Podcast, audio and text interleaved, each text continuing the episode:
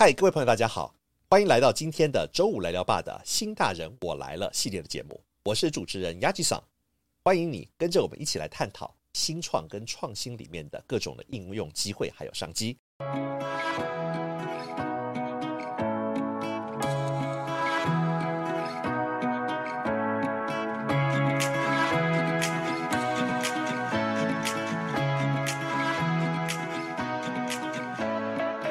我相信大家都有身边都有朋友啊，也会有父母。那么我们看到他们开始有很多的迷惘了啊。我们常常讲，我们的老前辈、我们的父母，他们其实走过我们的路啊，他吃过的盐比我们吃过的饭还多。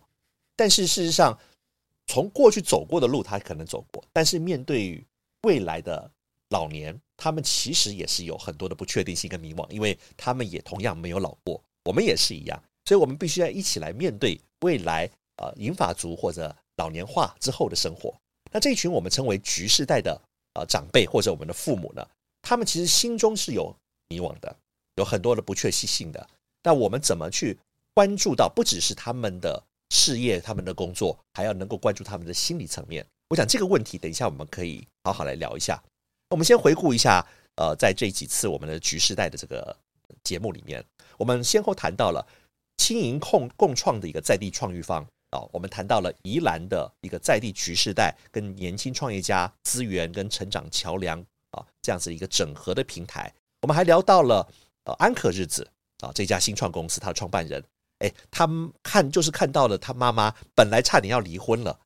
他觉得生活已经没有什么指望了，觉得很厌世的这样的一个母亲能够开发出一个熟龄人能够专属的社交平台，也非常精彩。另外呢，还有另外一家公司呢，新创公司呢是叫乐梦啊，他看到了爸爸衰老，那么意识到人生后半呢应该要过得更精彩，不要留下任何的遗憾，人生就不会走这一遭嘛与其这样子庸庸碌碌，还不如呢打造出一个更精彩的下半生的生活。那么他就打造了一个实现明星梦的熟龄的培训基地这些都是非常精彩的故事。但是有的时候我们因为在思考一个问题，我要问我们自己我们很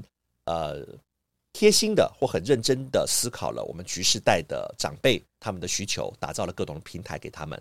那这个真的是属于他们所需要的吗？还是觉得我们觉得应该为他们做点什么事情，让他们保持忙碌不要东想西想，或者是真的打到他们真正心里面层面那个需求？所以这个问题呢，其实我们摆在心里面还没有达到一个更好的答案。但是今天我们就特地邀请到了辅仁大学心理学系的黄阳明副教授黄老师来跟我们聊一聊有关于橘世代的心理层面这个问题。黄老师，请你跟大家打声招呼好吗？Yaji-san， 还有各位听众或观众，大家好，我是黄阳明。黄老师你好。那么今天呢，我们就想跟黄老师来请教一下我们来谈一下橘世代这个议题。我想我们可以更系统化的来看这件事情从两个不同的面向来谈一谈一个是身为橘世代本身从他的个人的角度来看待。第二个议题呢是企业那么企业如果看到这样的橘世代有什么样的准备？因为橘世代的人口只会越来越多那企业该有什么样的因应的态度跟准备？所以我们从这个两个面向来看首先我们先来谈一谈，想请教一下黄老师就是身处橘世代本身就是橘世代的这群人那我们常常讲到橘世代，因为讲到50岁以上嘛为什么要用橘世代这个名字呢？因为大家不想谈到那个字嘛那个老那个字乐一熬老这个字大家不太想谈，好像大家还要回避这件事情不过老实讲，我们很常讲老公老婆大家都愿意讲谈到自己老这好像就有点回避好像要避其名讳的感觉所以我想请教一下老师这是怎么样的一个心理的感受？就是说我们人都很容易受到一些这种字眼的影响，所以就有刻板印象嘛。所以讲到什么老，那个马上跟老的念头都会浮上来。对，其实，在心理学研究里面呢，我们有针对这个大学生，然后我们就让他读一些字词。你如果让他读一些跟老有关系的他的速度就变慢。所以你看，不是只有我们这个中年人或是橘世代会受到这种概念的影响其实连年轻族群他想到老就觉得我应该要慢一点，好像不自觉就会变慢了。对啊那还有一个很有意思的研究，他们呢就是让这个这些50岁以上的人来做记忆实验啊， 那他们可能是在做这个记忆测验前要填一个问卷，或者是做完才填问卷。那问卷里面就有一题问到他几岁呀，结果呢，那些先填的人啊，那个记忆表现比较差。先填的人记忆表现比较差，对，就是他想到啊，我已经50几了啊，然后他就会联想到哦，人年纪大了，记忆就会变差啊，然后就很自然而然说服自己，哦，我的记性好像是这么差。像早年在智力测验刚开始的时候，在美国不是有一个 bell curve 这样的一个中型分配嘛？对，在统计学里面就说什么黑人比较笨啊，所以当时他们就发现，如果你做智力测验前呢，让他们去勾他是什么种族的，那黑人的这个平均的智力测验分数就会比起没有勾选的时候来的低。哦，就所以先提示他的种族身份了。对，或者是提示年龄嘛，然后你就自我暗示，就会觉得啊，老就是这样，老就是会变慢，老就是记性变差啊。嗯，这个是很巧妙的心理的原则啊。刚才老讲你几岁，对不对？我就在想说我们问人家英文你几岁，就是 How old are you？为什么我们不是问 How young are you？ Why？ 为什么我们说你多老了啊？好了，我们以后应该问人家 How young are you？对，以后这可能会流行当我们这个高龄后变多的时候，对对对，其实我们应该，因为我们看小时候大家问 How are you， 觉得是你年纪渐长就成熟的态度嘛。现在面对我们的熟龄世代， How young are you？ 其实可能在英文里面的那个 old 没有特别不好的意思，没有。你说我几岁？我是 I am 8 years old。Yes， 对啊。不过为什么不说 8 years young？ 不，对我来讲我是50 years young， young inside。 我内心现在其实很多的首领他内心其实住着小男孩小女孩，是其实没有像我们想象中的年纪大。对对对，所以我觉得我记得我有一个故事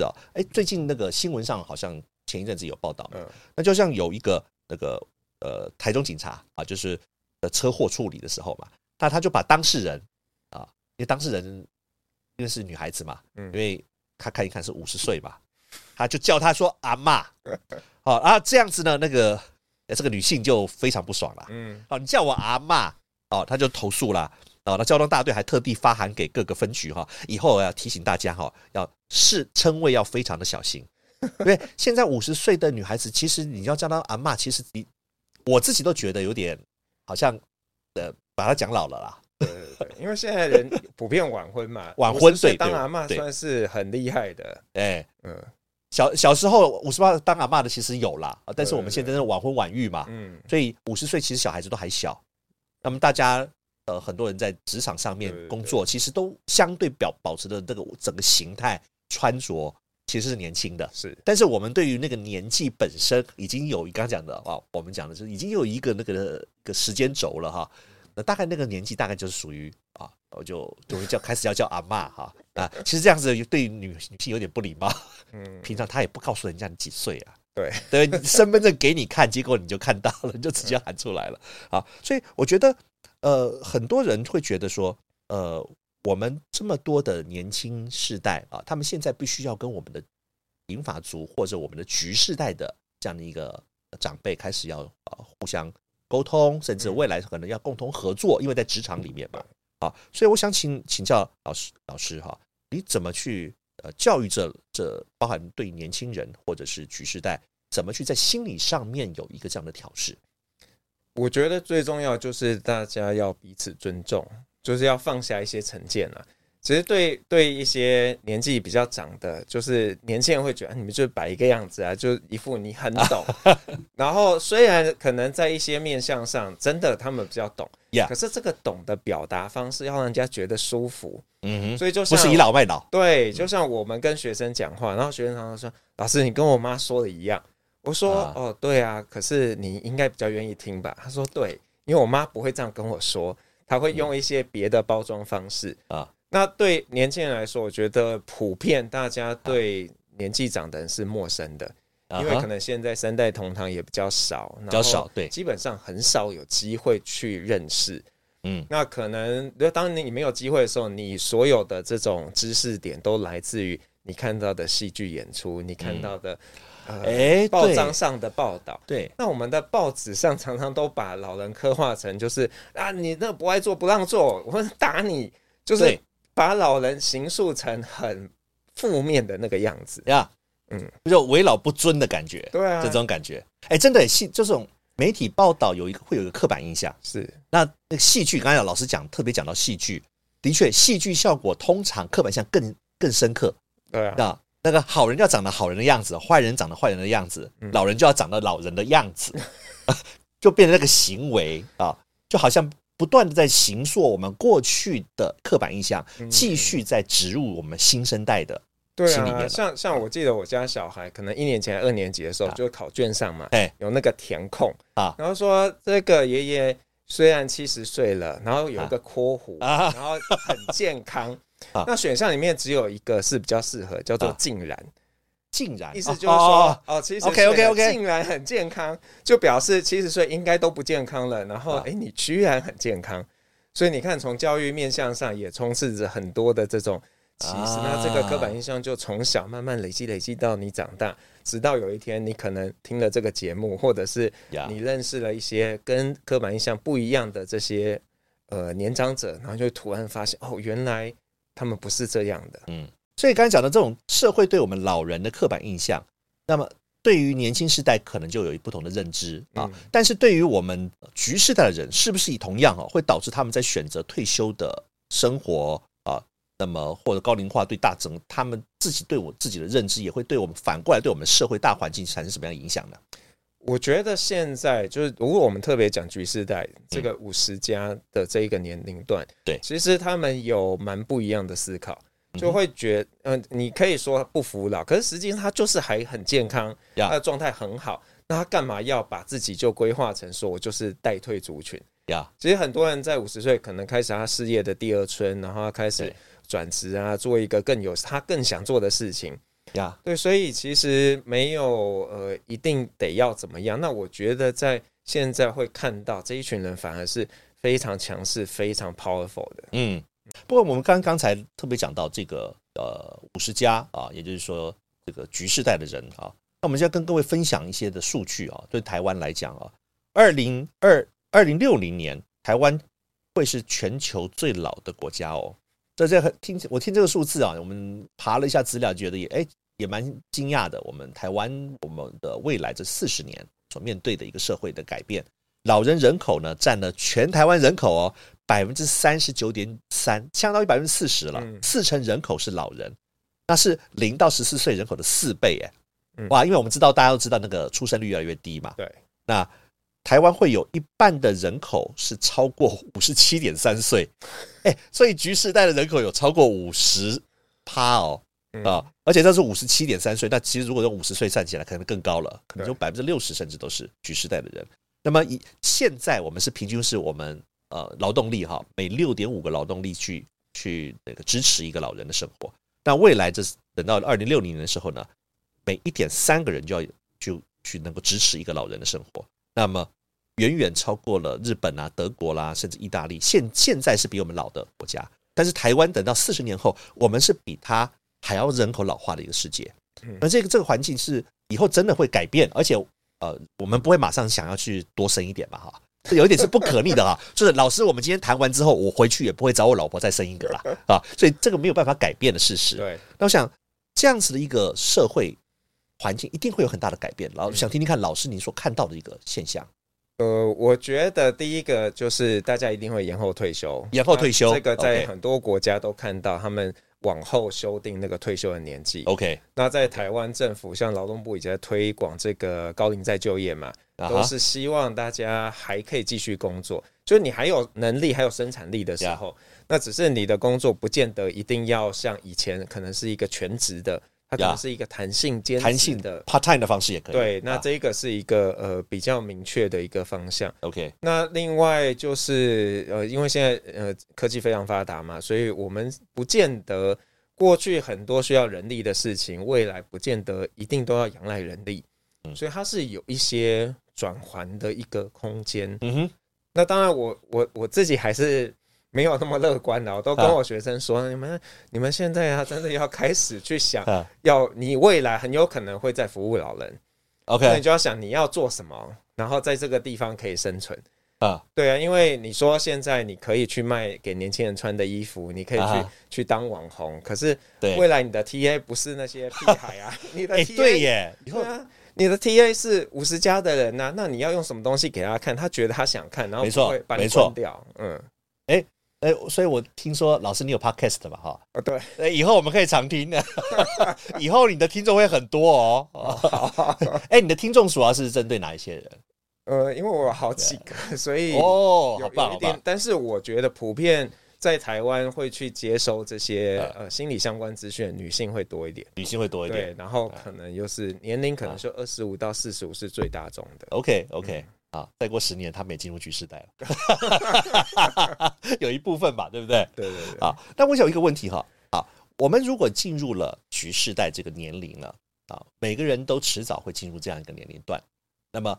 我们说第三人生嘛，啊，我们进入了第三人生。那么谁该对这个第三人生的安排负责呢？那么有人说，现在以前传统的观念是养儿防老嘛，那么就是期待下一代来支持我们的生活。那么但是现在又有很多情况是，不但下一代可能不会去支持你的生活，但是现在可能会有巨婴现象啊，很多人啃老族啊，你不但不可能寄望，甚至他还必须反过来还要一起去养你的孩子啊，他虽然已经成年了，但是他不具社会上面自我谋生的能力了。啊，那也有人说呢，就是说刚才讲的很多长辈他们可能会倚老卖老啊，可能会觉得哎，你走的路比你多，所以我做的一切都是为你好，想帮下一代不铺成所有的路，想把它打造成跟他一样的路。那这些呢都是世代之间的一些问题。那么当局世代进入了第三人生的时候，他该怎么去对待自己，或者是我们的下一代该怎么对待我们父母他们第三人生呢？我觉得未来的趋势必然是大家要为自己的人生负责，自己对自己负责。那在国外有一个说法嘛，他们叫Seenager， 就是 Senior 加 Teenager， 就说这些局世代，你其实你要把你自己想象是就像青少年那个阶段一样，就是青少年就是他还在自我探索，他有很多的可能性、不确定性。对。那 Seenager 其实也是一样的啊，你可能刚从一个你的职场要准备转换了，或者是你要退休了，那这一个时间点其实是一个很有机会去找到不同可能性的时候。对，但我觉得在我们的文化底下，这件事有点难，因为我们都很乖，然后我们都喜欢听别人叫我们做什么。那所以我们乖了一辈子了，对，所以在台湾其实需要有人带这些人去变坏，带他去做一点不一样的事情。这个是很有意思的观念，就是当我们小的时候，我们其实在探索自己，甚至我们小时候不是要抓周吗？对不对？看看自己喜欢什么未来的可能方向，但等我们老了，那我们也许是另外一个探索机会。因为我们乖了一辈子了，其实有很多地方是因为不管是我们过去的身份、地位、财富或职位，到我们大概有可能甚至有30年的时间，其实没有在探索自己。对，因为我们被社会制约了，我被工作制约了，我被我的贫穷限制了想象了啊！现在我可能有另外一个机会的开始是。所以说我们第三人生应该可以过得更精彩。对啊，那我想大家不知道去年有没有看一个韩剧，它叫《如蝶翩翩》啊，《如蝶翩翩》老爷爷他呢就是从小就有一个心愿要跳芭蕾舞，但是他爸比较传统，跟他说这不是男生在跳的啊，然后他就放下了。那后来因为工作还有要持家的关系，他就放弃这个梦想。直到他退休的那一天啊，他就去芭蕾舞教室，就决定。我就是要来学芭蕾舞啊！那即便在这个状态下，他已经不需要养家了，对。但是他说他要去学芭蕾舞的时候，他的家人、他的太太、他的小孩全部都反对，就说：“你已经这个年纪了，你为什么要做这样的事情？”所以我想，这个虽然是戏剧，可是在台湾也可能会是这样，也可能对，就是你今天假设我妈跟我说。我要去什么跑三铁，铁人三铁，我可能也会惊吓，就觉得你这样如果中途出什么事怎么办？ Uh-huh. 你为什么要做这样的事情？ Uh-huh. 对，所以整个社会要练习去接受，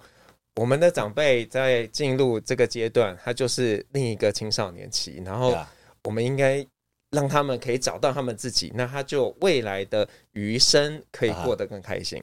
对啊，所以从小到大，我们讲说。这是一个循环哈，从小我们什么都不会啊，什么都不懂，慢慢我们开始成长，然后开始会了各种的技能啊，但是等到我们年老了，那么我们又开始遗忘了很多事情啊，也会哈啊，我们的行动可能又开始像小孩子一样没有那么便利了，那是人生的下一个阶段啊，但是这不代表说我们。没有在身体上没有办法返老还童，但是我们心理上也不要这样子限制自己。对，其实我们还是可以，既然我们要进入一个下一个阶段，我们也可以开始重新探索自己在过去30年、40年没有曾经探索过的自己。对啊，好，那我想问一下啊，那么刚才讲的是这是局世代自己内心的一个探索啊，必须要放开心胸啊，周边的人也必须要给他一定的社会的支持。那么企业呢？那么所有一切，其实我们在产业里面啊，局世代的人口刚才既然那么多，2060年台湾有一半以上都是局世代的人口的时候，那想必它也是一个企业必须要关注的市场，甚至是商机。对啊，所以我想请教你一下，那么如果想要搭上高龄化浪潮的新创或者是这些的企业哈，转型期的企业，你觉得可以给他们什么样的建议去掌握这样的一个未来的趋势？那我觉得以现阶段的市场来说啊，那个付钱的人不会是局世代或者是银发世代，因为我们的民风淳朴，他们比较节省，他会觉得这个钱，反正只要从口袋掏出去都是钱，只要不是从自己口袋掏出去的就都不是钱啊。所以我想，就我这样很像我妈会不开心，但是就我妈有时候就说，那个我要去哪里，可不可以载我一下？对。然后就会跟他小姨大姨，我说你坐计程车嘛，反正我帮你付钱。啊，他就会说，算了，那我自己坐公车。啊，对，所以因为他会觉得我开车载他去没有花到钱，可实际上我付了油费，你要付油钱和时间，对啊，那这个是不符成本的嘛。对，所以他慢慢也比较可以接受了。所以像以前这个帮忙居家打扫的这个行业刚开始出来的时候。大概比较会运用的大概是有小孩的家庭，因为平常太忙没时间打扫，但现在慢慢很多这个局世代或银发世代他们也会去用这样的服务，因为他就是知道我这个事情做不来嘛，如果你为了要擦窗户结果跌下来，那你跌倒了身体受伤反而更不好。所以我觉得这些新创呢可能要去想我要怎么样去满足子女孝敬父母的一个心，让他们愿意掏钱。那这当然，如果这个长辈用了也开心很好，只是我觉得现阶段这个还在努力当中。比方说，我们家这个就是我太太的妹妹，她就帮她妈妈买了这个那种料理包，就是营养价值高的料理包要给妈妈，因为妈妈不方便煮嘛，是说妈妈可以热，然后妈妈吃了就觉得。不是很习惯啊，他这个钱已经花了，那妈妈就冷冻料理包他不习惯这样子，对，不习惯是鲜食啊，对，然后妈妈也不好意思跟女儿说嘛，对，但是这个对业者来说，你东西是卖出去了，是，所以我觉得这是一个思路，就是想怎么样让小孩买到。那当然更理想的会希望是这个长辈真的想要，而且可以用。我觉得这也很难的，像我岳母她看到她的孙子。有带一个智慧手表，然后呢，就又可以讲电话，又可以怎么样，他就觉得不错，就跟他儿子说，他儿子当然就马上买了一只给他，他也帮忙设定了。就他戴了几天之后，手表就不用了。我说，怎么不用啦？他说这个戴起来有点重啊，对，因为他本来是戴一个手环，手环比较轻，然后因为这些智能手表。虽然对中年人或者是成年人来说，你会觉得这个只是差个50克或多少，你会没有感觉。对，可是年纪大的时候，你的整个肌肉萎缩，然后他的皮肤也比较敏感。对，然后你戴在那个手上，那个抬起来就是会费力，比较沉。所以那个东西虽然很好，也是他觉得他要的，但是他就被放在那个柜子里头。OK，所以在这个市场的消费行为我们要重新去研究啊，消费者的心理学也不太一样啊。刚才讲的他的整个的体感的 感受对，跟我们平常人也不太一样了。嗯，然后刚才讲的即便他是使用者，可是他不是付费者。对，就好，这个有点就真的像小孩子一样了。小孩的婴儿用品，其实小孩子是使用者，对，但是决策者付钱的是父母，是爸妈。但现在呢，反过来了哈，是我们的父母，他们是使用者，但是由我们来付钱啊。这个时候，他们对这我们的付钱这个感受啊，能不能接受，也是一个另外要讨论的。对，我就想到我儿子小时候，就是老大出生的时候。我就因为当新手爸妈，你也不知道怎么样嘛，然后就第一次当爸妈，对，我买了一个东西，那真的是很贵的东西，就是一个号称可以提升五感发育的一个教具，它就是做成纸的一个报，就是塑胶布做成一个报纸，然后上面有各种小功能嘛，它还蛮贵的。然后后来我他大概玩了一次吧，那就被丢在旁边了，然后他也就骂我，哟，不要再买这个玩具了。所以我觉得同理可证，你今天要买一个东西给你的父母，带他们去体验，去用用看，是真的觉得可以的，再买回家，再买。对啊，真的是买给小孩子哈，小孩子不玩哈，顶天丢在一边哈，没事。买给父母哈，如果他们不用，他说你浪费钱，你还会被念呢，对不对？所以这个就想到了，要让他体验，所以能够有体验的这样的一个场域。也许是重要的，因为他们不是网络世代，他们是实体世代长大的，所以东西能够试用体验，他们真的觉得好，你买给他，那就孝心了。对他就觉得这个是物超所值，所以这个看起来就对这个整个的商业行为的设计也会不同啊，包含产品本身，还有这个体验啊，也都不一样了。好，那我想跟姚局长分享一个蛮有意思的广告。那这个也不是真的广告，它是美国有一个就是这叫什么，反正就是一个娱乐节目，The Nightlife。那他们就是常常就是去恶搞一些议题。他们有一次呢，就恶搞了这个 Amazon 有一个声控设备叫 Alexa 嘛，就是一个柱子，然后你问他什么，他都会回答你。对，那他们就说Amazon 决定推出一个 Silver Alexa。就是给银世代的这个声控设备，是那里面就充满很多 feature， 比方说你叫他任何名字，他都会回应，因为长辈常会忘记名字嘛，所以你不能说 Alexa 怎么样，他只要叫任何 remotely 有关系的名字，他都会回应。OK， 然后他会帮你去你问他什么问题，他都会回答你，这是很自然的。还有一个很重要的 feature， 帮你找东西。你跟他说 Alexa where is my phone， 他就会帮你找你的这个电话在什么地方。Okay， 那里头我觉得最棒的一个 feature， 我觉得这也蛮符合他们真的很用心去观察这个熟龄族，就是呢因为长辈喜欢聊天嘛，对，那他就有一个 feature 是就让他觉得有人在跟他对话，对，不会觉得我是在跟空气讲话。有道理耶。对啊，然后我就说如果这个东西卖的话，我一定要去买一台。真的有道理耶，至少有一些回应啊。对啊，其实就像我们现在我们在对谈一样，如果你讲故事的过程中我都不发任何声音，那其实听起来很怪。是，那可以想象我们的银发族，我们的局世代的朋友们，如果他在对一个机器讲话都没有回应，那只等他的功能，其实好像不符合人性。对啊，所以这个老师讲到人性的面了。这个就是我们在台湾这个声控设备在国外已经很流行了，可是在台湾一直进不来。我觉得就是一方面当然我们支援的功能很少，然后再来就是这个设备本身有一些限制，比方说你讲话太慢，他就觉得你讲完了，他就断句了嘛。对啊，所以你本来要问他我想知道今天，他就跟你说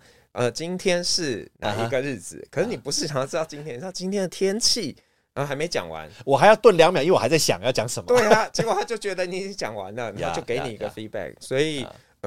是这个我觉得也是蛮好的机会，怎么样结合自动智能化的一个，因为他没有做语义分析，所以他还没有断句，他就觉得已经断句了。对啊，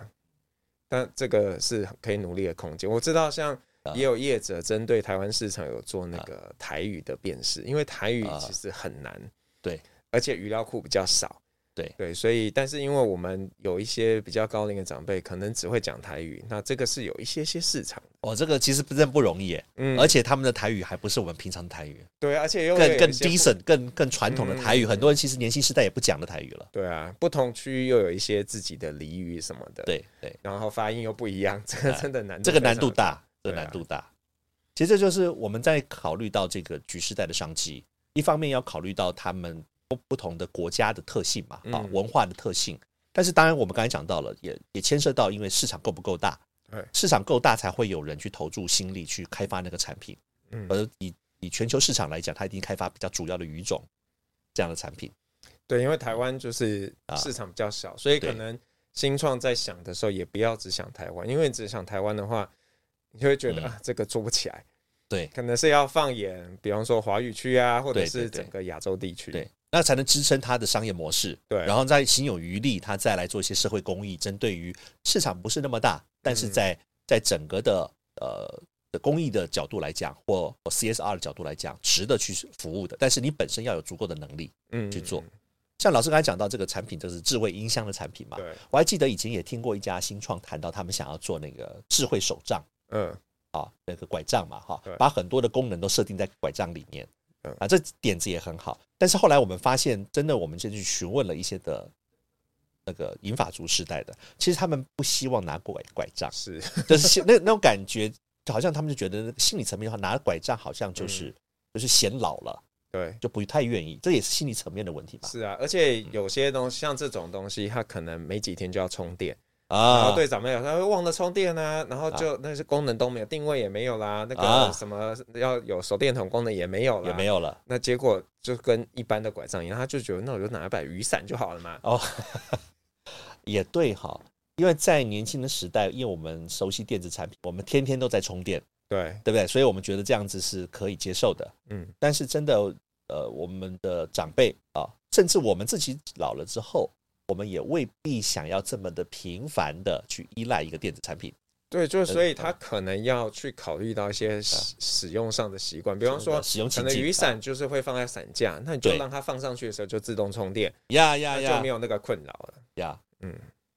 好，谢谢黄老师今天给我们这么多的一些故事，还有一些的情境，让我们去思考，去揣摩未来这样的一个银发世代这局世代的一个市场商机。也许在对很多的新创来讲都是一个蛮好的机会。那么但是我们真的要去深入了解到，除了生活的那个情境，还有今天特别黄老师要谈到了心理层面。他的心理是怎么去想这件事情的，然后突破那个障碍才能真正成为一个市场。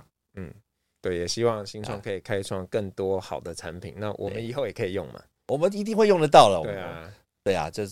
为别人也为自己吧。那你觉得这整个的产业，中高龄产业有什么样的期望，或你对于这未来的看法？这问题很难，很大吧？对啊，我觉得大家应该要看远一点吧。那就像在美国，他们这个最大的一个老年团体 AARP， 他们今年做了一个调查，叫 AARP， OK， 它是什么 American Association of Retired Person 还是 Retired People？ 然后他们就调查说，大家最 care 什么事情？那个从50岁以后，那个第一名啊，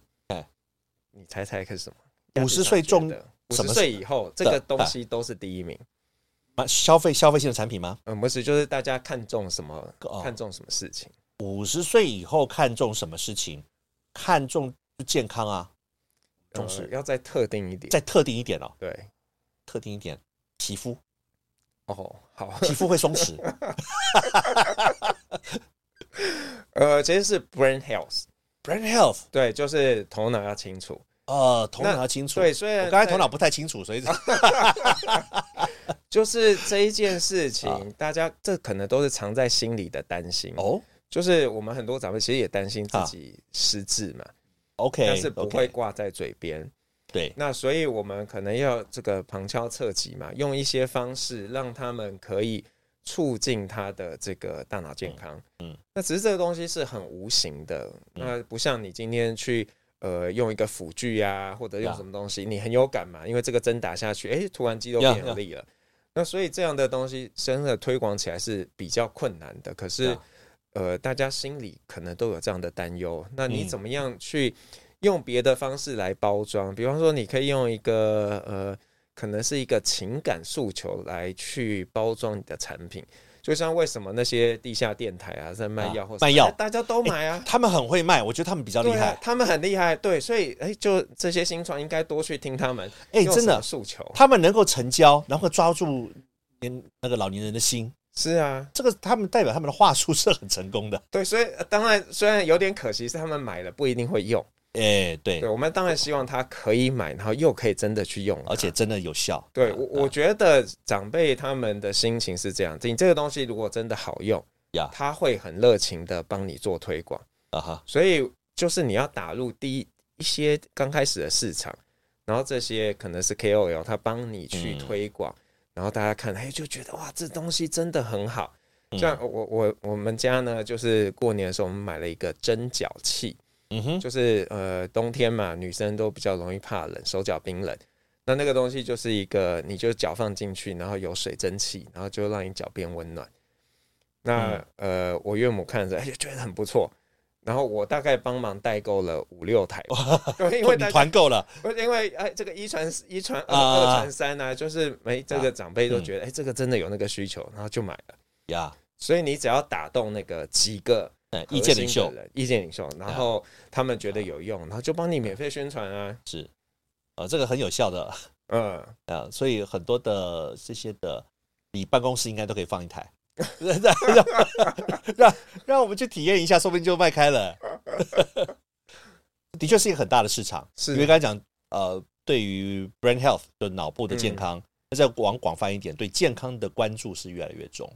毕竟我们在身体的自然的这个过程里面啊，那我们一定会开始衰老，那这里面会很有感的啊。刚才讲的是虽然有感，但是不好意思说出来的是脑部的健康。那么有说出来的，可能是刚才讲的一般的肢体的健康啊，皮肤的健康啊，这些可能都是对于我们局世代啊，或者是我们的中高龄的产业。